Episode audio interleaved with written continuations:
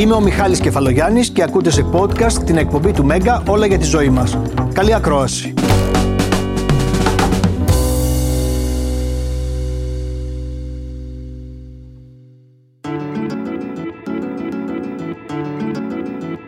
Πολλοί άνθρωποι ταλαιπωρούνται διαχρονικά με το ερώτημα δίαιτα ή διατροφή. Η αλήθεια είναι ότι πρόκειται για το ίδιο πράγμα ουσιαστικά. Η διατροφή είναι μια δίαιτα που διαρκεί εφόρου ζωής και φαίνεται ότι πρέπει να την κρατήσουμε για να μείνουμε υγιείς και να ζήσουμε πολλά χρόνια. Αυτό το τελευταίο, το πολλά χρόνια, φαίνεται ότι άγγιξε και τους ερευνητές του Πανεπιστημίου Χάρβαρτ που προσπάθησαν να δημιουργήσουν μια διατροφή η οποία μοιάζει αρκετά στη μεσογειακή διατροφή και φαίνεται ότι είναι αποτελεσματική. Θα δούμε όμως σήμερα αν πραγματικά μπορούμε να την ακολουθήσουμε και πόσο εύκολη είναι.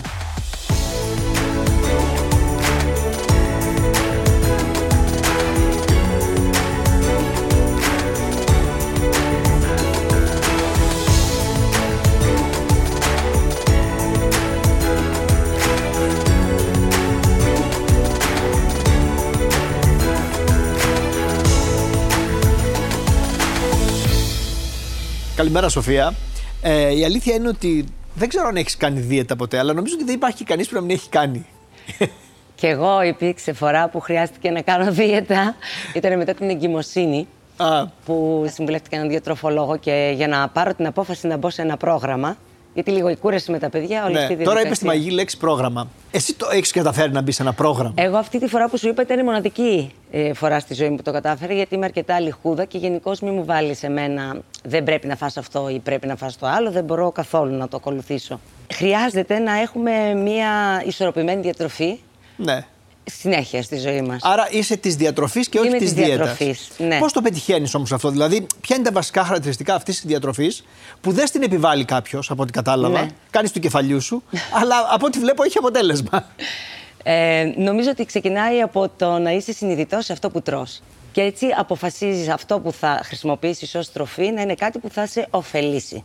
Mm-hmm. Καταλαβαίνεις την πραγματική ανάγκη της τροφής, γιατί εκεί λίγο το χάνουμε οι άνθρωποι. Είναι μια απόλαυση η τροφή, αλλά από εκεί και πέρα τρώμε, γιατί πρέπει να πάρουμε κάποια βιταμίνες, κάποια ιχνοστοιχεία, κάποια μέταλλα για να θρέψουμε τον οργανισμό μας και να συνεχίσουμε να ζούμε. Αυτό είναι, αυτό είναι το βασικό της τροφής. Στο δικό σου αυτό πρόγραμμα διατροφής υπάρχουν κάποια πράγματα που είναι απαγορευμένα; Φυσικά Ενώ υπάρχουν. απαγορευμένα με την έννοια ότι εσύ τα έχεις απαγορεύσει, συνειδητά όμως. Μα φυσικά υπάρχουν και συνειδητά τα έχω απαγορεύσει γιατί ε, στην πορεία των χρόνων οι άνθρωποι χάσαμε την μπάλα, θα το πω έτσι. Ναι, την μπάλα, κανονικά. Με τη διατροφή, με την καταναλωτική κοινωνία και όλα αυτά. Αρχικά να πούμε ότι καταστρέφουμε το περιβάλλον και τον πλανήτη μας ε, υπερκαλλιεργώντας τη γη, υπεραλλιεύοντας τις θάλασσες. Οπότε η τροφή που φτάνει στο πιάτο μας δεν έχει καμία σχέση με, με το υγιεινό, με αυτό που ήταν παλιότερα και με αυτό το υγιεινό που οφείλουμε να πάρουμε μέσα μας.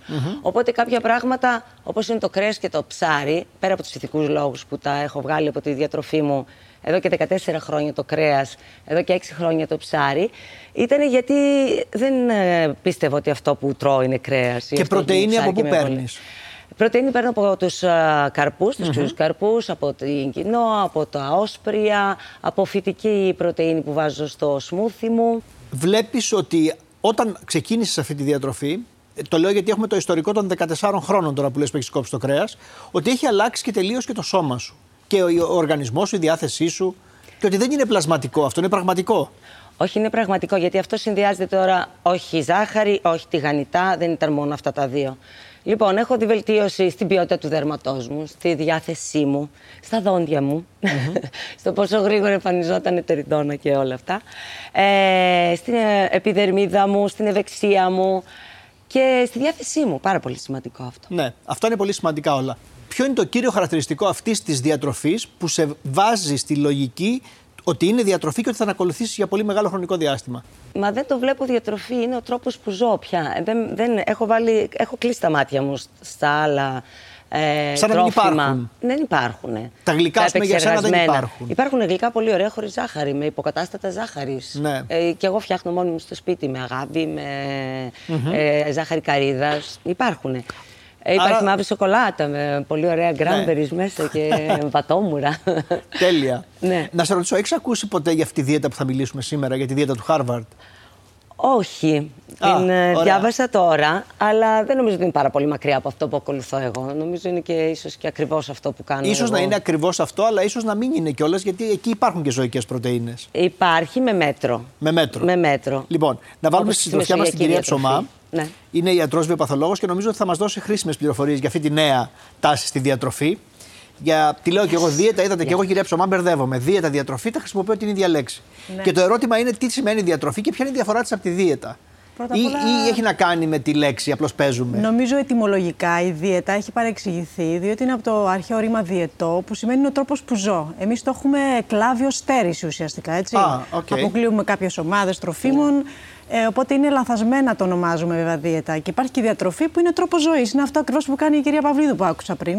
Ε, πρέπει να γίνει αλλαγή τρόπου σκέψης, να βγαίνει αγόγγυστα αυτό που κάνουμε Άρα πρέπει να καθημερινά. σκεφτούμε μια δίαιτα που θα έχει διάρκεια σε όλη μας τη ζωή. Χωρίς όμως να την ταυτίζουμε με τη Μια στέρηση. διατροφή. Μια διατροφή. Διατροφή. Όχι δίαιτα. Συμφωνώ. Γιατί αλλάζετε πάλι τον όρο, τον Συμφωνώ. μπερδεύετε; Διατροφή, θα πάρουμε Ναι, διατροφή. διότι γιατί η δεν είναι δίαιτα έχει στέρηση. καταγραφεί Έτσι, αρνητικά. Έτσι ακριβώς. Να ρωτήσω, Σοφία, ποια στοιχεία στη ρουτίνα σου σε βοήθησαν να ακολουθήσεις αυτό το μοντέλο; Αγαπάω τον εαυτό μου σημαίνει ότι σκέφτομαι με τι θα το, φρο- θα τον Ότι δεν ταΐσω, τρως με τι σκουπίδια, ας ενέργεια θα πούμε. το... Ε, βέβαια. Έχεις μετριάσει και τις ποσότητες; Θα φας μόνο αυτό που θες; Εγώ στην ε, ηλικία που είμαι και ε, με τη ζωή που κάνω όσον αφορά την άσκησή μου, προσέχω τις ποσότητες. Αλλά έχω περάσει και περιόδους που αν τρως σωστά, και δεν ξέρω αν θα συμφωνήσει και η κυρία Ψωμά, μπορείς να τρως και ποσότητες. Αν τρέφεσαι υγιεινά και έχεις μια καλή άσκηση συγχρόνως, ε, που καταναλώνεις ε, ενέργεια, ε, μπορείς και να μην σε νοιάζουν και οι ποσότητες. Όσον αφορά τα λαχανικά, ισχύει αυτό. Έτσι, που μπορεί να Ναι. φας απεριόριστα λαχανικά, διότι όλα τα μακροθρεπτικά στοιχεία, οι υπερβάλλουσες ποσότητες, έχουμε Υπάρχουν θερμιδικό κάποιε τροφές πλεόνασμα. που δεν έχουν όριο στην ποσότητα. Είναι τα λαχανικά που Σαλάτες, είπατε. τα λαχανικά, τα οποία δεν έχουν ουσιαστικά, έχουν πολύ λίγες θερμίδες, έχουν πολύ νερό μέσα. Οπότε αυτά ναι, μπορείς να τα καταναλώσεις απεριόριστα. Να φας μια πολύ μεγάλη σαλάτα και να συνοδεύσεις με την πρωτενη και τον υδατάνθρακα. Αυτή η διατροφική πρόταση του Harvard είναι αποτέλεσμα μελέτης των τελευταίων 10 ετών και νομίζω ότι προσπαθεί να μας πει τα ίδια. Μου θυμίζει πολύ τη μεσογειακή διατροφή, αλλά με μια πιο σύγχρονη προσέγγιση. Ουσιαστικά το, η δίαιτα του Harvard είναι το My Plate που είχε βγει το 2011, που ουσιαστικά οπτικοποίησαν ένα μοντέλο διατροφής, Πήραν ένα, ένα πιάτο. Μπράβο. Το χωρίζουν στη μέση, το μισό πιάτο είναι φρούτα και λαχανικά. Η δίαιτα του Harvard πρεσβεύει ότι θέλουμε πιο πολλά λαχανικά. Το 1 τέταρτο είναι πρωτεΐνη, είτε ζωική πρωτεΐνη, κυρίως ψάρι, κοτόπουλο, άπαχες πρωτεΐνες, ή φυτική πρωτεΐνη, όσπρια, ξηρή καρπή. Και το 1 τέταρτο είναι οι καλοί υδατάνθρακες, αυτοί που δεν αναβάζουν απότομα το ζάχαρο του αίματος. Ωραία, πόσο μεγάλο είναι αυτό το πιάτο, Είναι αυτό διαμέτρου 30 εκατοστών που είναι όλα τα πιάτα, τα σύγχρονα, τα τεράστια; Είναι- όχι, δεν- είναι, Κοιτάξτε. είναι της γιαγιάς, ποιο πιάτο είναι, Η για να αλήθεια καταλάβω. είναι ότι αν πας στην Αμερική, τα πιάτα τους είναι τεράστια. ε, νομίζω ότι γι' αυτό κάναν και αυτό το, το μοντέλο του πιάτου ουσιαστικά, για να μπορέσουν να συμμορφώσουν λίγο τον, α, τους Αμερικάνους. Λοιπόν, η σωστή διατροφή, κεφαλογιάννης Κατοπαύλας στο Instagram, είναι η μεσογειακή. Είναι το πρόσφατο μοντέλο του Harvard, αυτή που δεν στερεί σε τίποτα και πολύ αυστηρή για να την ακολουθήσω, λένε κάποιοι. Πάντα ότι για να ακολουθήσει ένα πρόγραμμα διατροφής πρέπει να γίνονται κάποιες εξετάσεις αίματος. Έχουμε πιάτα τεστ της ανεξίας, γιατί μπορεί στη Μεσογειακή ας πούμε, να έχει μέσα ε, τα μανιτάρια. Εγώ να έχω δυσανεξία στα μανιτάρια. Δεν μπορώ να πω ότι θα ακολουθήσω κατά γράμμα τη Μεσογειακή διατροφή. από τη Να σε στιγμή που εμένα ενοχλούν με δηλαδή, ενοχλεί να το σε μανιτάρι. πειράζουν. Ναι. Ναι. Οπότε πιστεύω ότι κάθε άνθρωπος πρέπει να κοιτάξει τον και να εαυτό προσαρμόζει του λίγο και να τα- προσαρμοστεί. Μμμ. Πάντως η Ε, πιο δημοφιλής απάντηση, κυρία Ψωμά, ήταν η μεσογειακή διατροφή. Ήταν αυτό που είχα επιλέξει κι εγώ. Πρέπει να σας πω ότι το μοντέλο του Harvard δεν είναι πολύ γνωστό. Ήταν πολύ πίσω στις. Πολύ ψηλά βέβαια. Ήταν ε, αυτή που δεν στερεί σε τίποτα. Ήταν η δεύτερη αμέσως πιο δημοφιλής απάντηση και μετά το πολύ αυστηρή για να την ακολουθήσω.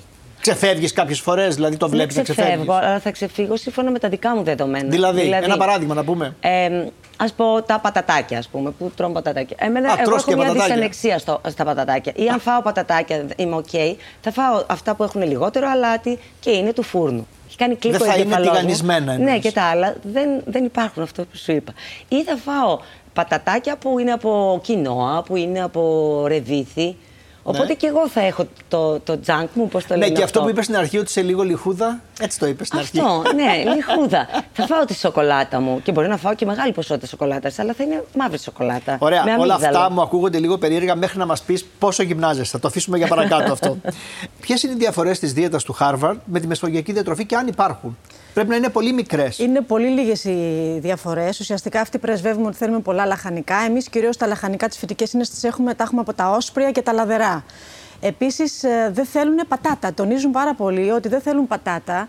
Ότι το έχω βάλει και ερώτηση εκλα... παρακάτω αυτό. Δεν εκλαμβάνεται ω λαχανικό η πατάτα. Γιατί όμως, Γιατί οι Αμερικάνοι ζουν με πατατάκια; Ναι, και Οπότε τονίζουν την πατάτα προφανώς για να τους uh, κάνουν να μην, να μην Πάντως έχουμε αρχίσει και εμείς να γινόμαστε λίγο Αμερικανάκια με αυτή την έννοια. Αυξάνεται το ζάχαρο. Τρώμε και εδώ όπως τρώνε στην Αμερική. Μην γελιόμαστε τώρα. Δεν ακολουθούν πολλοί άνθρωποι τη μεσογειακή διατροφή στην Ελλάδα. Φυσικά. Δυστυχώς. Αυτοί σου λένε ότι τα γαλακτοκομικά μέχρι δύο την ημέρα. Εμείς στη μεσογειακή διατροφή λέμε περιορισμένη ποσότητα ουσιαστικά και η μεγάλη διαφορά είναι ότι αυτοί σου λένε φυτικά λάδια, ανάμεσα στα οποία και το ελαιόλαδο, αλλά εμείς στη μεσογειακή διατροφή μιλάμε για το αγνό παρθένο ελαιόλαδο Μόνο. που πλέον έχουν Μόνο. βγει τεράστια ωφέλη από το αγνό παρθένο ελαιόλαδο. Έτσι, mm-hmm. Θα δούμε και για τις ποσότητες παρακάτω, γιατί εκεί υπάρχει ένα, μια.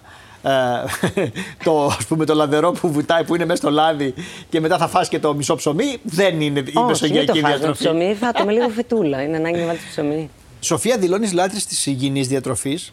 Και θέλω να σε ρωτήσω αν έχεις σκεφτεί ποτέ, είπες ότι το σώμα μου είναι ο οδηγός μου, δηλαδή ο σκοπός, και αν έχεις σκεφτεί ποτέ ότι αυτό θα μπορούσε να αλλάξει με τα χρόνια, αν κάποια στιγμή βαρεθείς. Όχι, δεν θα βαρεθώ, γιατί είναι ο τρόπος που, που ζω αυτό. Δεν υπάρχει το άλλο για μένα. Δεν, δεν είναι κάτι να βαρεθώ. Κάτι πάρα πολύ σημαντικό επίσης, να παράγουμε μόνοι μας αυτό που θα φάμε, να το φτιάχνουμε μόνοι μας το φαγητό μας.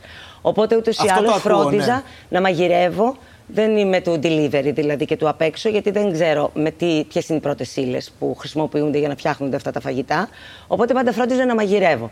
Στη συνέχεια ασχολήθηκα και με το αυτό που παίρνω εγώ από το σούπερ μάρκετ, από πού έρχεται. Να διαβάζω πολύ προσεκτικά τις ταμπελίτες από πίσω, τις ετικέτες και να γνωρίζω πολύ καλά αυτό που θα παράξω mm-hmm. από πού προέρχεται. Ωραία, τι εδώ είναι, μιλάμε τι για μια συνειδητή, συνειδητότατη διατροφή από ό,τι από αυτά που λέει και που ξέρω και άλλους ανθρώπους που το κάνουν αυτό, δεν είσαι πλειονότητα.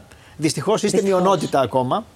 Έτσι δεν είναι, κυρία Ψωμά; Έτσι είναι, βέβαια εντάξει. Είναι και θέμα χρόνου. Έτσι. Είναι και θέμα πόσο ελεύθερο χρόνο έχει ο καθένας. Νομίζω είναι θέμα οργάνωσης. Αν πηγαίνεις μια φορά την εβδομάδα ένα καλό σούπερ μάρκετ και υπάρχει στο ψυγείο σου και έχεις ένα πρόγραμμα, mm-hmm. το λαδερό σου που λέμε, το όσπριό σου, mm-hmm. το ψάρι σου, ό,τι θέλεις μέσα στην εβδομάδα, να είναι γεμάτο το ψυγείο με ναι. πράγματα που είναι χρήσιμα. Σίγουρα θέλει οργάνωση. Η καλή ναι. διατροφή και η υγιεινή διατροφή θέλει οργάνωση. Μα ούτως ή άλλως καταναλώνεις χρόνο, ειδικά αν έχεις οικογένεια. Γιατί εγώ είχα και οικογένεια και θα πάω στο σούπερ μάρκετ. Το να επιλέξεις τις σωστές τροφές να βάλεις στο ψυγείο σου είναι. Ναι, Εκεί γίνεται το λάθος. Γιατί το χρόνο στο σούπερ μάρκετ θα το καταναλώσει. Απλά κάποιος που είναι πάρα πολύ περιορισμένος στον χρόνο μπορεί να παραγγείλει και κάτι σε εντός εισαγωγικών πιο υγιεινό απ' έξω. Δηλαδή, Επίσης, ναι, έχουν μπορεί να βρει πια και. και... Ναι, τώρα πια υπάρχουν Βέβαια, η μεσογειακή διατροφή φαίνεται όπως και η δίαιτα του Χάρβαρντ είναι αυστηρές διατροφές. Να λένε αυτό που είπε ότι είναι βασική αρχή, ότι μαγειρεύω την πρώτη ύλη. Σίγουρα, όσο μπορούμε. Όσο μπορούμε, ναι. Εντάξει, αλλά τώρα έχουν ανα... έχει αναπτυχθεί πολύ ο χώρος της εστίασης όμως. Γιατί φτάσαμε να παίρνουμε όλοι απ' έξω, γι' αυτό το λέω αυστηρό. Ναι, αλλά έχει αναπτυχθεί πολύ ο χώρος της εστίασης. Και υπάρχουν, ας πούμε, εμένα στη γειτονιά μου υπάρχει άνθρωπος που μαγειρεύει μαγειρευτό φαγητό. Θα μου πείτε, βάζει πάρα πολύ λάδι. Εντάξει, όμως από το να μην φας κάποιο όσπριο και λαδερό. Ναι, εντάξει, θα το φας. Θα το φας. Αλλά... Ναι, δηλαδή το πρέπει να βρεις τη μέση λύση. Δεν γίνεται πάντα.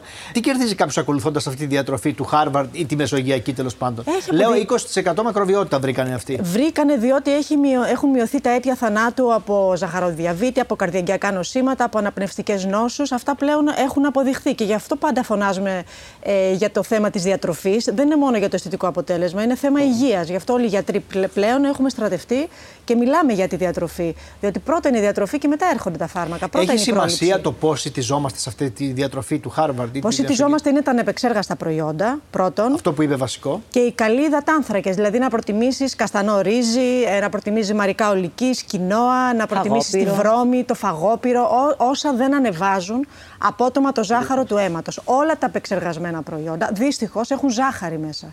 Οπότε όλα αυτά είναι καταστροφικά για τον οργανισμό, ό,τι έχει συσκευασία. Σοφία, μιλάμε για την δίαιτα του Harvard, για τη διατροφή του Harvard, ένα τελείως καινούριο μοντέλο που μοιάζει με τη μεσογειακή διατροφή. Έχεις πει πολλά πράγματα από το μέρος και θα σε ρωτούσα αν υπάρχει ένα στοιχείο που θα άλλαζες ακούγοντας αυτές τις αναθεωρήσεις. Δηλαδή, ίσως θα, θα έβαζες λίγο άλευρα ή δεν έχεις καθόλου άλευρα στη διατροφή σου; Όχι, δεν θα έβαζα άλευρα. Δεν θα έβαζες. Τίποτα. Λοιπόν, Ούτε λίγο ψωμάκι. Και μία ε, τρώω αλεύρι ζέα. Ναι. Ε, έχω δυσανεξία στο αλεύρι, ούτως ή άλλως, στο, στο σιτάρι μάλλον. Οπότε τρώω Δεν έχεις κοιλιοκάκι, το... απλώ έχει μια δυσανεξία ήπια, ναι. φαντάζομαι. Ε, και γενικώς με το σιτάρι δεν τα πάω καλά. Πιστεύω ότι είναι το πιο εύκολο να μεταλλαχθεί. Οπότε Ε, είμαι πιο πολιτισίκα. Α, είσαι τόσο πολύ ψαγμένη. Ακόμα και τα μεταλλαγμένα κοιτάς. Δηλαδή. ναι, μα ναι, οι λίστες από την Greenpeace βγαίνουν συνέχεια. Δηλαδή πρέπει να τα κοιτάμε αυτά τα τρόφιμα που μεταλλάσσονται πολύ εύκολα. Δηλαδή το καλαμπόκι είναι μια τροφή που μεταλλάσσεται πάρα λοιπόν, πολύ εύκολα. Βλέπω πραγματικά μετά την εκπομπή να αρχίζουν να σε παίρνουν τηλέφωνο άνθρωποι που δεν μπορούσε να έχεις φανταστεί ποτέ και να σου λένε στείλε μας την. Γιατί έτσι γίνεται στην Ελλάδα, κυρία Ψωμά; Ο ένας στέλνει τη διατροφή του στον άλλον. Όχι, όχι. Και εκεί γίνονται και τα μεγάλα λάθη. στους ειδικούς. Αυτό να το πούμε. Πρέπει να απευθυνόμαστε στους ειδικούς, ναι, στους διατροφολόγους. Αν χρειαζόμαστε βοήθεια πραγματικά και έχουμε διάθεση στους ειδικούς. Ναι. Θέλω να μιλήσουμε λίγο για την ποσότητα. Γιατί είπατε πριν, ας πούμε, ότι ναι, φτιάχνει και αυτό στη γειτονιά μου λαδερό, αλλά βάζει πάρα πολύ λάδι, ας πούμε. Είπατε για το ελαιόλαδο ότι οι Αμερικάνοι, ας πούμε, στη δίαιτα του Χάρβαρτ λένε και, α, και άλλα έλαια. Ναι. Θέλει πολύ μέτρο. Θέλει μέτρο. Διότι όλα έχουν θερμίδες. Οπότε, αν κάποιος άνθρωπος θέλει να διατηρήσει ένα υγιές βάρος, θα πρέπει να έχει και έλεγχο των μερίδων. Δεν ισχύει αυτό που λέγαμε παλιά, ότι φάει όση πρωτενη θες, θα γίνει μύες. Δεν ισχύει αυτό. Είναι αυτό που είπα πριν, ότι όλα τα μακροθρεπτικά στοιχεία, είτε είναι πρωτενη, είτε υδατάνθρακας, είτε λίπος, αν τα πάρεις σε πλεονάζουσα ποσότητα, αυτά γίνονται λίπος στον οργανισμό. Αν δηλαδή εσύ αποφασίσεις να φας, ας πούμε, μια μεγάλη τσιπούρα των 600 γραμμαρίων και όχι τα 300 γραμμάρια που είναι η μερίδα, το, το επιπλέον γίνεται λίπος; Φυσικά, αν, αν μέσα το θερμιδικό ισοζύγιο της ημέρας δεν επιφέρεις μια ισορροπία, φυσικά αυτό εδώ πέρα και δεν έχεις κάποια άσκηση που να, να καταναλώσεις θερμίδες. Δεν είναι, είναι απλή αριθμητική αυτό. ναι, απίστευτο. Θέλω να ρωτήσω αν μπορεί να οδηγήσει σε αύξηση τους βάρους αυτή η διατροφή, η μεσογειακή διατροφή. Φυσικά. Πότε μπορεί να οδηγήσει. Όταν σε... ακριβώς δεν έχουμε έλεγχο των μερίδων, όταν δεν έχουμε μέτρο. Τα πάντα θέλουν μέτρο. Απλά αυτό που έχει υπερτονιστεί στη μεσογειακή διατροφή είναι η ωφελημότητά της όσον αφορά καρδιακά νοσήματα, ζαχαρόδης διαβήτης. Γιατί είναι. είναι ναι, ωραία, η υπερβολή στις ποσότητες το ένα λάθος. Το άλλο λάθος που κάνουμε με τη μεσογειακή διατροφή ποιο είναι; Αυτό που είπατε, ας πούμε, ότι με, τις, με τα όσπρια θα φάμε πάρα πολύ ψωμί, θα πρέπει και εκεί πέρα να υπάρχει ένας έλεγχος στους υδατάνθρακες που θα βάλουμε. Mm-hmm. Άρα, πόσους υδατάνθρακες θέλουμε. Αυτό εξαρτάται από τον κάθε άνθρωπο. Από τον κάθε άνθρωπο. Από τον κάθε άνθρωπο. Αυτά είναι εξατομικευμένα. Ε, από ό,τι κατάλαβα, δίνεις βάση στην ποσότητα, αλλά δίνεις βάση και στην ποιότητα. Αυτό που λες, που είπες πριν, ας πούμε, που σου λένε κάποιοι πώς το ελέγχεις; Ελέγχω, λέει, διαβάζω από πού έρχεται το προϊόν. Πώς μπορείς να το ελέγξεις αυτό; Τα φρούτα, τα λαχανικά, πώς ξέρεις ναι. από πού έχουν έρθει; Ε, Καταρχάς, δείχνεις ένα σεβασμό στα φρούτα και στα λαχανικά να είναι της εποχής. Και να, είναι, να, και να έχουν παραχθεί κοντά σε σένα. Ναι, ναι να, ντομάτα το χειμώνα. Γιατί να φάω ντομάτα το χειμώνα ή να φάω μήλο το καλοκαίρι; Αυτό είναι κάτι άλλο που δεν κάνουμε. Και παραβιάζουμε πολλά πράγματα και καταστρέφουμε έτσι και το περιβάλλον. Ε, και έχεις εμπιστοσύνη με, το, με τον καιρό δημιουργείς τη σχέση σου με το μανάβι σου. Σωστά. Ίσως αυτό που λένε είναι πολύ σημαντικό, ότι δημιουργείς τη σχέση σου με το μανάβι σου. Δηλαδή, μπορεί. Με τον κρεοπόλη σου. Με τον κρεοπόλη. Μπορείς ε, να έχεις δηλαδή μια πιο καλή πρώτη ύλη. Που σε αυτό το Harvard λέει ότι είναι πολύ σημαντικό η ποιότητα Φυσικά και των είναι τροφών. Πάρα πολύ σημαντικό η ποιότητα που αυτοί δεν έχουν έτσι στην Αμερική. Έτσι. Δηλαδή, εμείς στην Ελλάδα, εγώ θεωρώ ανεπίτρεπτο. Είμαστε τυχεροί, λέτε. Είναι, θεωρώ ανεπίτρεπτο κάποιος να μην κάνει μια υγιεινή διατροφή. Διότι έχουμε πρώτη ύλη παντού. Είναι πάρα πολύ εύκολο. Έχουμε εύκολη πρόσβαση. Ενώ στην Αμερική είναι πάρα πολύ ακριβά και δεν είναι της ίδιας ποιότητας τα προϊόντα. Ναι, ας πούμε, αυτοί λένε καθόλου επεξεργασμένο υδατάνθρακα, διαβάζω. Ε, έχουν αποκλείσει τα έλαια τύπου μαργαρίνης και διάφορα άλλα. Ναι, γιατί οι Αμερικάνοι τρέφονται κατεξοχήν με επεξεργασμένα προϊόντα. Δηλαδή, αν πας στο σπίτι ενός Αμερικάνου, θα ανοίξει το ντουλάπι και θα βρεις όλο σακουλάκια. Εμείς θα ανοίξει το ψυγείο μας και θα βρεις μέσα φρούτα, λαχανικά, το γιαούρτι μας, τη φέτα μας. Είναι πολύ διαφορετική πραγματικότητα που έχουμε εμείς. Ναι. Θα δούμε και για τη φέτα παρακάτω, γιατί υπάρχουν και κάποια. Εκεί αυτή με τα γαλακτοκομικά είναι πολύ φιδωλή και ιδίως η φέτα που έχει πάρα πολλά λιπαρά. Πάμε όμως στο Instagram να τα δούμε ξεχωριστά αυτά. Κεφαλογιάννης Κατοπαύλα, αποφεύγω τα έτοιμα σνακ όπως μπάρες δημητριακών ή πρωτενη. Εδώ έχει και τα αγαπημένα σου chips που έλεγες πριν. Εσύ τι θα απαντούσες σε αυτήν την ερώτηση, τα αποφεύγεις; Τα αποφεύγω. Όμως ξέρω κάποια μαγαζιά που έχουν ε, ωραίες μπάρες που γνωρίζω ότι δεν έχουν ζάχαρη μέσα. Φτιάχνεις μόνη σου μπάρες, ας πούμε. Φτιάχνεις μόνη σου σνακ να πάρεις μαζί σου. Ναι. Και τι είναι αυτό το σνακ; Ε, φτιάχνω μπάρες από βρώμη, με σοκολάτα υγείας, με γκράμπερις, με κολοκυθόσπορο, ό,τι μου αρέσει στη φάση που mm-hmm. είμαι. Φτιάχνω μπάρες μόνη μου. 61% λέει ναι και 39% λέει όχι. Ε, ένα 40% κύριε Ψωμά είναι μεγάλο ποσοστό που λέει ότι δεν τα αποφεύγει αυτά ας πούμε στη δίαιτα, στη διατροφή του Χάρβαρτ δεν έχουν θέση.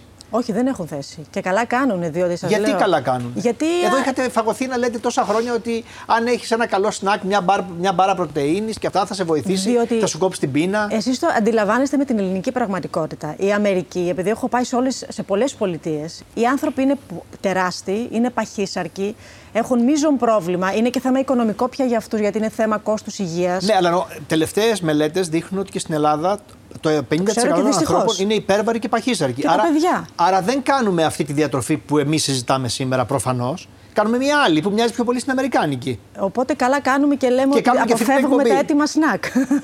Τι σνακ δηλαδή σε σχέση. Όχι αυτά. Τι σνακ. Ξηρούς να- καρπούς, ένα σακουλάκι, ομούς, φρούτα μαζί μας, μία μπανάνα. Με τους ξηρούς καρπούς είναι ένα πάρα πολύ ωραίο σνακ που Από μπορείς να ξηρωμένα ετοιμάσει από το φρούτα. σπίτι. Ναι, επειδή όμως είναι λίγο μονοθεματικό κι αυτό. Ξηρή καρπί ή ας πούμε έχω ένα φρούτο. Τι άλλο μπορεί να είναι, να δώσουμε κάποιες εναλλακτικές; Μπορεί να ετοιμάσει κάποιος μια φέτα μαύρο ψωμί μαζί του με λίγο τυρί ή με ένα βραστό αυγό. Θα μου πείτε πώς θα τα κουβαλήσω αυτά τα πράγματα μαζί μου. Μια χαρά. Τα Μια χαρά τα περάκια είναι κουβαλάς πάρα και πολύ εγώ ωραία. Έχουν κουβαλάω. βγει πολύ ωραία τα αυτά περάκια. είναι. Ή δύο κριτσίνια πολύσπορα με λίγο τυρί μαζί. Ε, υπάρχουν λύσεις να βρεις. Τρώω εκτός σπιτιού μία φορά την εβδομάδα. Εδώ αυτό, ε, εγώ εντυπωσιάστηκα, γιατί παλιότερα τρώγαμε πιο συχνά. Είναι 71% λέει ναι και 29% λέει όχι. Άρα πολλοί κόσμος τρώει πλέον πολύ σπάνια εκτός σπιτιού. Είναι και για οικονομικούς λόγους προφανώς. Δεν ξέρω, Σοφία, νομίζω ότι ισχύει και αυτό.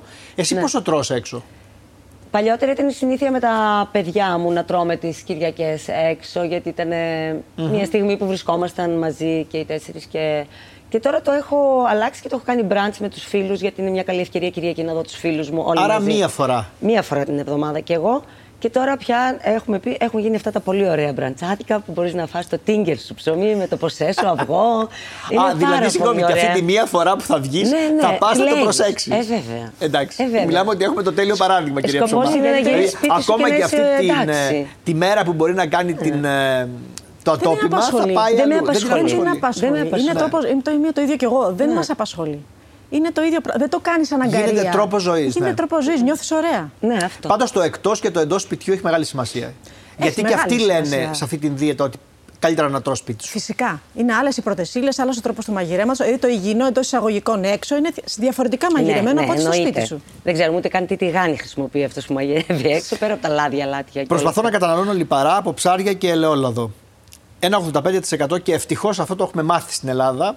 Καταναλώνει, από- παίρνει λιπαρά από εκεί και μόνο ένα 15% και από άλλες πηγές, δηλαδή από βούτυρο ή οτιδήποτε άλλο. Αυτό είναι καλό. Όμως και το λάδι θέλει την ισορροπία του και την Γιατί προσοχή. έχει θερμίδες. Θερμίδες, πολλές. Πόσες, σε- γιατί έχει γίνει πολύ θόρυβος με τις κουταλιές. Πόσες δικαιούμαστε ο καθένας; Δύο κουταλιές σούπα την ημέρα θέλω. Ναι. Τρεις κουταλιές σούπα στην Δύο. Δύο, δύο. κουταλιές. Α, άκουσα τρεις. Κανονικά. Δύο Άντρε, κουταλιές. γυναίκες. Και η ωφελημότητά του είναι σε αυτή την ποσότητα έτσι κι αλλιώς.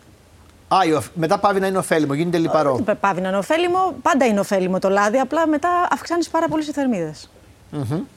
Σε μια ισορροπημένη διατροφή πρέπει να υπάρχουν όλα τα λαχανικά, ακόμη και η πατάτα. Έρχομαι τώρα σε αυτό που είπατε στο πρώτο μέρος της εκπομπής. Γιατί αυτή η περίεργη διατροφή του Χάρβαρντ δεν θέλει πατάτα. Αν και, θεω, αν και είναι λαχανικό, θεωρείται υδατάνθρακας για αυτούς. Την έχουν. Ε, ε, ένα 98% λέει ότι ναι, σε μια ισορροπημένη διατροφή πρέπει να υπάρχει και η πατάτα. Σχεδόν όλοι. Μας αρέσει η πατάτα στην Ελλάδα. Ναι, εγώ έχω αντικαταστήσει την πατάτα με τη γλυκοπατάτα. Και τι έχεις κερδίσει. Τώρα θα δεις γιατί το, ακούω- το κάνω κι εγώ. Και όταν ρώτησα κάποιον ειδικό, μου είπε εντάξει δεν κερδίζεις και τρώμε. Δεν έχει και μεγάλη διαφορά. Νομίζω ότι είναι λίγο πιο ωφέλιμη και θρέφει τη χολιδόχο μας, η γλυκοπατάτα. Τρώ και, το, και τη φλίδα απ' έξω; Όχι, στη γλυκοπατάτα όχι. Στην πατάτα παλιότερα... τρώω και τη φλίδα. τρώ- έτρωγα τη φλίδα. Που έχει λοιπόν, για πείτε βιταμίνες. μας τι έχουμε πει τόση ώρα που συζητάμε οι δυο μας, λάθος και τι σωστά. ε, όχι, πρέπει να τρώμε πατάτα. Ε, απλά θέλει πατάτα. Μία φορά τη όχι, βδομάδα θα όχι, μας πείτε. τηγάνι- όχι, και κάθε μέρα μπορεί κάποιος να συνοδεύσει μια πατάτα στο μέγεθος γροθιά του με την πρωτενη του και την σαλάτα του. Α. Η γλυκοπατάτα υπερέχει σε βιταμίνη Α λόγω του, του, του χρώματος που έχει. Έχει πιο πολύ β-καροτίνη μέσα. Οπότε έχει πιο πολύ βιταμίνη Α που βοηθάει στο νοσοποιητικό σύστημα. Η πατάτα επίσης, αν τη μαγειρέψεις και τη βάλεις στο ψυγείο, έχουμε το ανθεκτικό άμυλο. Οπότε δεν μπαίνεις τόσες θερμίδες όσο όταν τη φας εκείνη την ώρα. Οπότε ένα κόλπο για αυτούς που θέλουν να ακολουθήσουν τη δίαιτα είναι να την παίρνουν, να τη βάζουν στο ψυγείο, δημιουργείται ανθεκτικό άμυλο. και να κάνουν μια ωραία πατατοσαλάτα ας πούμε, Βεβαίως. για την επόμενη μέρα. Βεβαίως. Δεν, Πολύ δεν θα την απ- ενδιαφέρον. Έχει κάλιο μέσα. Είναι, είναι κρίμα να μην Εγώ την που τρώω τρως. τις φλίδε με από τις πατάτες ε, κάνω καλά ή έχω τρελαθεί. Δεν έχει κανένα Α, πρόβλημα. Και εγώ ότι από την γλυκοπατάτα είναι εξαιρετικά νόστιμη. Ναι, ακριβώς. Δεν ξέρω αν έχει κάτι παραπάνω εννοώ. Είναι μικρό το διατροφικό όφελος αν προτιμήσουμε το μαύρο ρύζι ή αλεύρι από το λευκό. Εδώ τώρα υπάρχει ένας μύθος. Ένα 52, μισό-μισό είναι σχεδόν. 52% λένε ναι, 48% λένε όχι. Και νομίζω ότι εδώ υπάρχει και μία παρανόηση. Τελικά είναι τόσο μεγάλες οι διαφορές από το αν θα φάμε. Είναι; Είναι. Α, Είναι, διατροφικά. γιατί- Όχι σε θερμίδες. Όχι σε θερμίδες, στο θέμα του ζαχάρου. Ναι. Ε, ομα- αυξάνεται πιο ομαλά το ζάχαρο του αίματος όταν έχουμε καστανό, ρύζι ε, και όταν έχουμε αλεύρι ολικής αλέσεως. Οπότε αυξάνεται πιο ομαλά το ζάχαρο του αίματος, δεν έχουμε υπερέκριση ινσουλίνης, με αποτέλεσμα να μην πεινάμε τόσο γρήγορα μετά. και να μην ξανατρώμε. Σε θερμίδες είναι πάνω κάτω τα ίδια. Πάνω πάντως. κάτω τα ίδια είναι σε θερμίδες. Ε, Σοφία, ποια είναι η σχέση σου με τα γαλακτοκομικά; Είπες για το κρέας, τίποτα. Ήμουν σίγουρος. Λέω περί τι ερώτηση θα κάνω, αλλά. Λοιπόν, ε, ναι, δεν είμαι φαν ε, των γαλακτοκομικών και Τίποτα πιστεύω όμως. ότι τα Ούτε- ούτε γελαδινά... τα κατσικίσια, τα- Κατσικίσιο, ναι. Κατσικίσιο γιαούρτι και κατσικίσια φέτα. Φέτα μόνο το καλοκαίρι όμως, όχι το χειμώνα. και εγωπρόβιο, ε, ε, ε, γραβιέρα αιγοπρόβεια θα φάω. Ναι, αλλά γενικώς τα αγελαδινά όχι. Μμμ. Για ποιο λόγο οι επιστήμονες του Χάρβαρτ σε αυτή τη διατροφή είναι αυστηροί με την κατανάλωση των γαλακτοκομικών; Λένε μέχρι δύο μερίδες, διότι έχει αναπτυχθεί δυσανεξία στη λακτόζη. Στην σε πάρα Αμερική. πολύ κόσμο. Σε και στην πάρα- Ελλάδα, όχι μόνο στη Ελλάδα. Γενικώς. Και οπότε σου λένε μέχρι. Γιατί το παλιό το σχήμα, το διατροφικό, το My Plate, σου έλεγε ε, γαλακτοκομικό με κάθε γεύμα σου. Και τώρα Α. στη δίαιτα του Χάρβαρτ ουσιαστικά σου λέει ότι αντί για τη μερίδα του γαλακτοκομικού με κάθε γεύμα, βάλε είτε νερό είτε καφέ είτε τσάι. Διότι αυτοί το έπιναν αντί για νερό. Απίστευτο. Έπαιρναν ένα Όλα ποτήρι λάθος. γάλα δηλαδή. Όλα Όλα λάθος. λάθος. ναι. Ε, έχει σημασία το αν είναι αγελαδινό ή αν είναι. Τεράστια. Τεράστια. Ε, Εγώ πρώτα απ' όλα στην εποχή της, ε, στην περίοδο της καραντίνας μου είχαν ζητήσει από το Yale να προτείνω το salad bar για τους φοιτητές. Δύο πράγματα πρότεινα, εκτός από τα άλλα για τα που είχα προτείνει, ήταν το κατσικίσιο πρόβιο γιαούρτι και τη φέτα τη δικιά μας. Διότι το εγωπρόβιο, οι πρωτεΐνες του εγωπρόβιου γάλακτος πρώτα απ' όλα έχουν αντικαρκυνική δράση. Η φέτα έχει μέσα B12, έχει σίδηρο, έχει ασβέστιο, έχει βιταμίνη D. Δηλαδή κάποιος μπορεί να ζήσει και μόνο με φέτα. Έχει πολύ πρωτεΐνη. Και το, το γιαούρτι, το, παραδο, το παραδοσιακό, το δικό μας, έχει την, ε, τα προβιωτικά, έτσι, που είναι Ωραία. πολύ σημαντικά. Ερώτηση. Κομβική. Τι σημαίνει δύο μερίδες; Δύο μερίδες συμβαίνει, ας πούμε, ένα, ένα γιαούρτι και με μια μερίδα τυριού, γύρω στα 30 γραμμάρια, αν είναι το, το, το πλήρες σε λιπαρά, η φέτα, ας πούμε. Για Όταν όποιο λέτε 30 απογευματινό. γραμμάρια Ένα φέτα- σπιρτόκουτο είναι. Ένα σπιρτόκουτο. Ωραία. Αν βα- αλλά υπάρχουν πια και άπαχες μορφές. Έχουν βγει και φέτα Ναι. με πιο χαμηλά λιπαρά. Και κατσικίσιο, ναι. Λοιπόν, πάμε τώρα και σε κάτι άλλο που φαίνεται ότι είναι πολύ σημαντικό, γιατί τώρα θα λυθεί το μυστήριο πώς κάνεις όλα αυτά και είσαι fit και τέλειο δέρμα και τέλειο σώμα. Πόσο πολύ γυμνάζεσαι; Φροντίζω να γυμνάζομαι τρεις φορές την εβδομάδα. Ε, μπορεί να είναι δύο φορές την εβδομάδα κάτι πιο δυναμικό και μία φορά την εβδομάδα γιόγκα. Μπορεί μια εβδομάδα να βαρεθώ και να κάνω μόνο γιόγκα δύο φορές. Περπατάς στη ζωή σου γενικώς; Το περπάτημα είναι κάτι που ε, δεν μου ήταν άμεσο γιατί ζούσα τέλος πάντων ε, εκτός κέντρου. Τώρα που ζω στο κέντρο, προσπαθώ και περπατώ και μου αρέσει πάρα πολύ που μπορώ χωρίς να πάρω το αυτοκίνητό μου να πάω στις δουλειές μου. Και το βάζω. Κυρία Ψωμά, γιατί κάνω αυτές τις ερωτήσεις; Γιατί για πρώτη φορά αυτό το διατροφικό μοντέλο, κάτι που δεν περιγραφώ, ήταν μεγάλη διαφορά του από τη μεσογειακή διατροφή. Ναι, ναι, ναι. Είναι η πρώτη φορά που περιγράφεται η άσκηση Βέβαια. ανάμεσα στις τροφές. Δηλαδή, λέει θα τρως αυτό, αυτό, αυτό και αυτό, και αυτό και θα ασκήσει. Δηλαδή, είναι στο σύνολο της διατροφής. Είναι απίστευτο πώς το έχουν οπτικοποιήσει κιόλας. Διότι έχουν βάλει και έναν άνθρωπο που αθλείται δίπλα, δίπλα στο πιάτο. Όπως ήταν, ας πούμε, παλιά η πυραμίδα, η Ναι, δική ναι, μας ναι, της ναι, ναι, Μεσογειακής. ναι, ναι. Αυτή δίπλα στο πιάτο έχουν βάλει και κάποιον που τρέχει. Ε, γιατί στοχεύουν αυτό που έχουν. Τελικά, μάλλον το έχουν πετύχει. Διότι ε, οι περισσότεροι Αμερικάνοι σου λέει το έχουν εκτυπώσει και το έχουν βάλει στο ψυγείο τους αυτό. Διάβαζα. Πω, πω. Το πιάτο με το, με το ανθρωπάκι δίπλα που κάνει άσκηση. Διότι αυτοί οι άνθρωποι κάθονται όλη τη μέρα. Και ουσιαστικά αυτό που λένε και είναι το σωστό, ότι θέλουν 30 λεπτά κάθε μέρα κάποια δραστηριότητα. Μπορεί να είναι και το περπάτημα. Άρα από 150 λεπτά την εβδομάδα μέχρι 300 λεπτά άσκηση. Ναι, ζητάνε. που σημαίνει όμως δραστηριότητα που με κάνει να λαχανιάζω. Όχι βόλτα στα μαγαζιά. Όχι, το λέω εντάξει. γιατί έχει Σίγουρα, μεγάλε διαφορές. Σίγουρα, σίγουρα. Θέλει μια δραστηριότητα με κάποια ένταση ε, για να έχουμε τα, την ωφελημότητα κιόλας. Ευχαριστώ πολύ, κυρία Ψωμά, για τα πολλά και ενδιαφέροντα που μας είπατε σήμερα. Σοφία, θα μείνεις στην παρέα μας. Θα δούμε για μια διαταραχή που είναι περίεργη. Λέγεται μισοφωνία και είναι ότι κάποιοι άνθρωποι έχουν. Οι συγκεκριμένοι ήχοι τους προκαλούν τεράστιο πρόβλημα. Και είναι βασανιστικό πραγματικά, θα το Ναι. δούμε σε ένα βίντεο. Και αμέσως μετά θα μιλήσουμε για τον Dr. Google. Okay. Δηλαδή θα μιλήσουμε για αυτό που φαντάζομαι κάνεις και εσύ, κάνουμε όλοι, Όλοι μας. μας. Και μπαίνουμε να ψάξουμε με το παραμικρό σύμπτωμα ή μια ένδειξη σε μια εξέταση να δούμε τι γίνεται.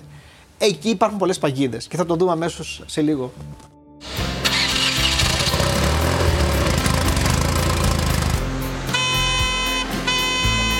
Η μισοφωνία είναι μια ψυχολογική δυσκολία, δεν θα τη λέγαμε ψυχολογική διαταραχή, γιατί δεν είναι καταγεγραμμένη στα ψυχιατρικά εγχειρίδια και αφορά τη δυσκολία που έχουν κάποιοι άνθρωποι ακούγοντας κάποιους ήχους. Οι συχνότεροι ήχοι που μπορεί να ενοχλούν μπορεί να είναι ήχοι από την αναπνοή, από το αν μασάμε έντονα ε, κάποια τρόφιμα, ε, μπορεί να είναι κάποιοι έντονοι θόρυβοι, μπορεί να είναι κάποιες ακουστικές συχνότητες μουσικής ή άλλων θορύβων, ακόμα και τα μωρά που μπορεί να κλαίνε μπορεί να προκαλέσουν αυτή την ε, δυσκολία. Ο εγκέφαλος δεν μπορεί να διαχειριστεί κάποια ηχητικά σήματα και αυτά οδηγούν σε κάποιες αντιδράσεις. Αλλά μπορεί επίσης να είναι και μέρος κάποιων ψυχολογικών διαταραχών όπως είναι η μετατραυματική διαταραχή άγχους ή ακόμα και η ιδιοψυχαναγκαστική διαταραχή αν και δεν τη συναντάμε πάρα πολύ συχνά. Οι άνθρωποι αυτοί έχουν ενόχληση, δεν μπορούν να συγκεντρωθούν σε άλλες δουλειές. Αυτά είναι τα ήπια συμπτώματα. Έχουμε όμως και πιο σοβαρά συμπτώματα όπως επιθετικότητα, οργή, ένταση, εκνευρισμό και αυτό μπορεί να διαταράξει σε πάρα πολύ μεγάλο βαθμό και τις σχέσεις του ανθρώπου με το περιβάλλον και τους αγαπημένους τους. Τα άτομα αυτά λόγω αυτών των θορύβων μπορεί να απομονώνονται, να επηρεάζεται η κοινωνική τους ζωή, να επηρεάζεται η λειτουργικότητά τους, να αποφεύγουν μέρη ε, και ανθρώπους που μπορεί να προκαλούν αυτά τα ερεθίσματα και άρα αυτό επηρεάζει την ποιότητα της ζωής τους, τη λειτουργικότητά τους, την ψυχική τους ηρεμία και την ψυχική τους υγεία.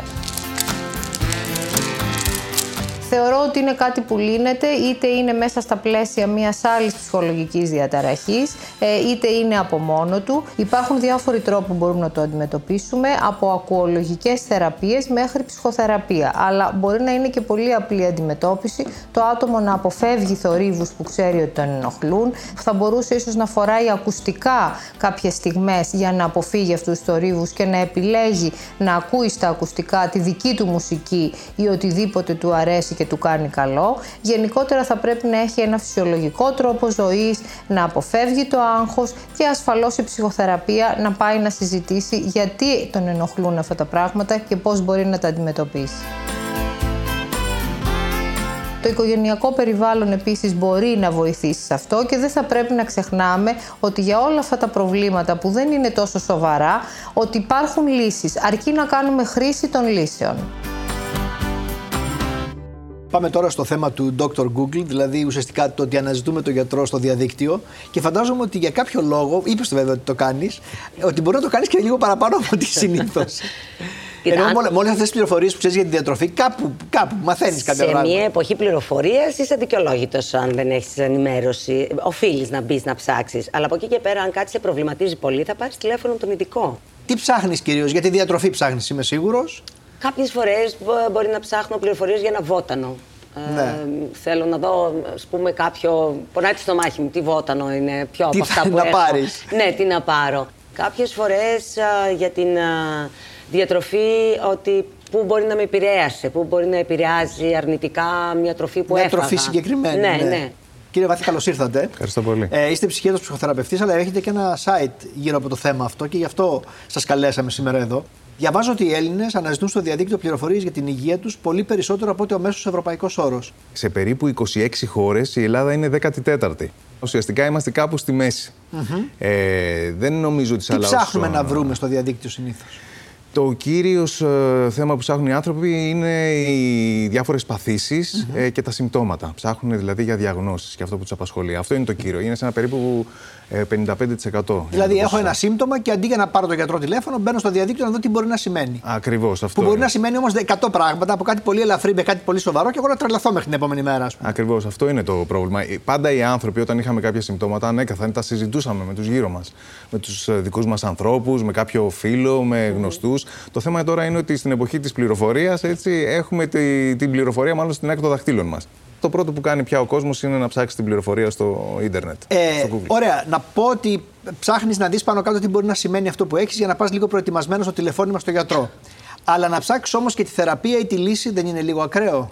Ε, είναι. Και είναι, συμβαίνει. Είναι, υπερβολικό και συνήθως οι άνθρωποι έτσι, ψάχνουν, δεν απλώς παίρνουν μια ιδέα για τα πράγματα. Έρχονται πολύ συχνά με μια διάγνωση, με έτοιμη τη διάγνωση και έτοιμη τη θεραπεία. Πάνε στον δημιουργεί... γιατρό και του λένε ότι έχω αυτό, ξέρω, ακριβώς, το έχω διαβάσει. Ακριβώς.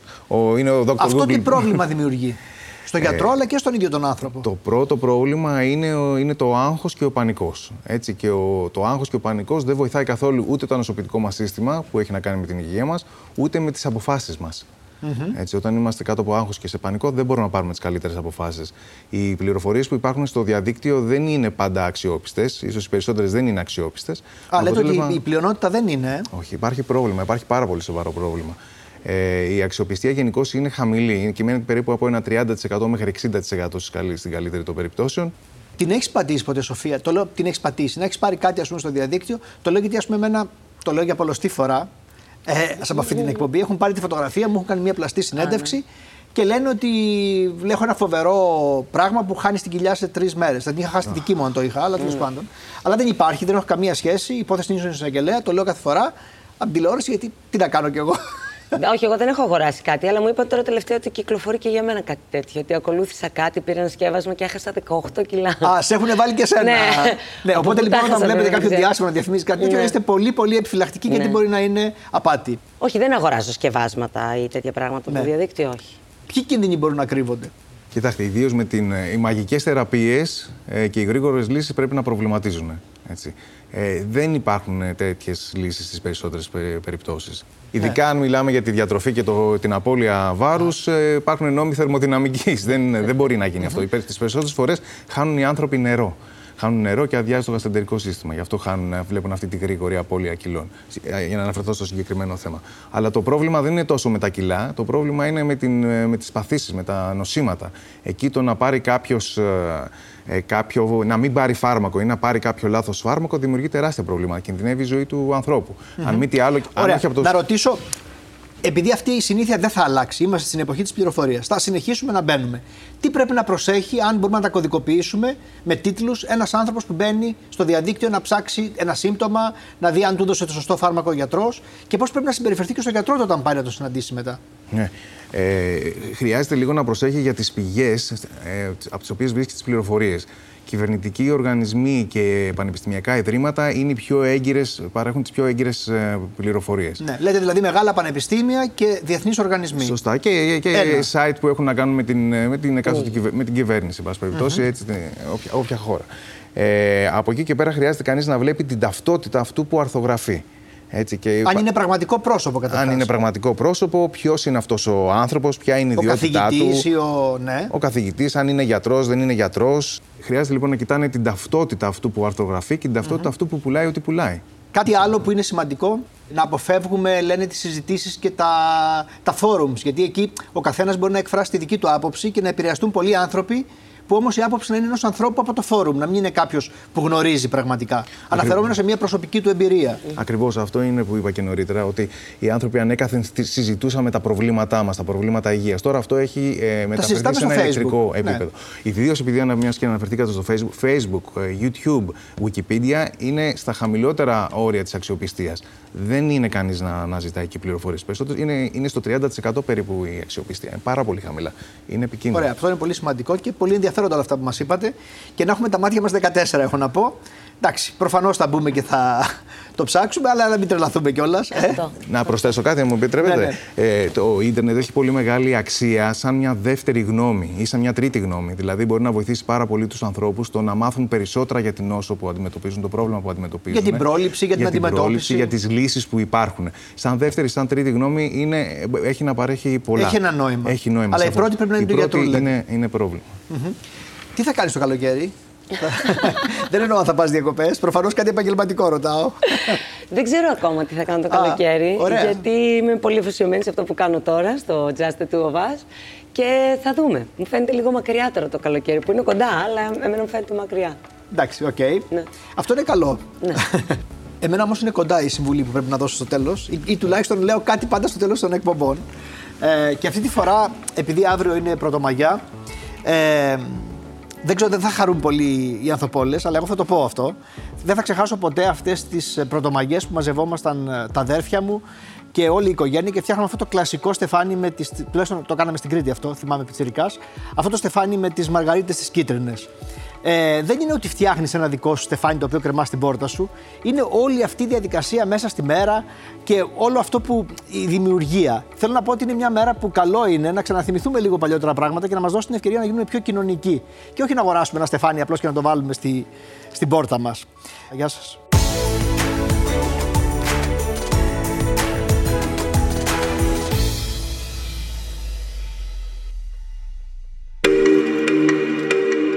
Alter Ego Media. Podcast.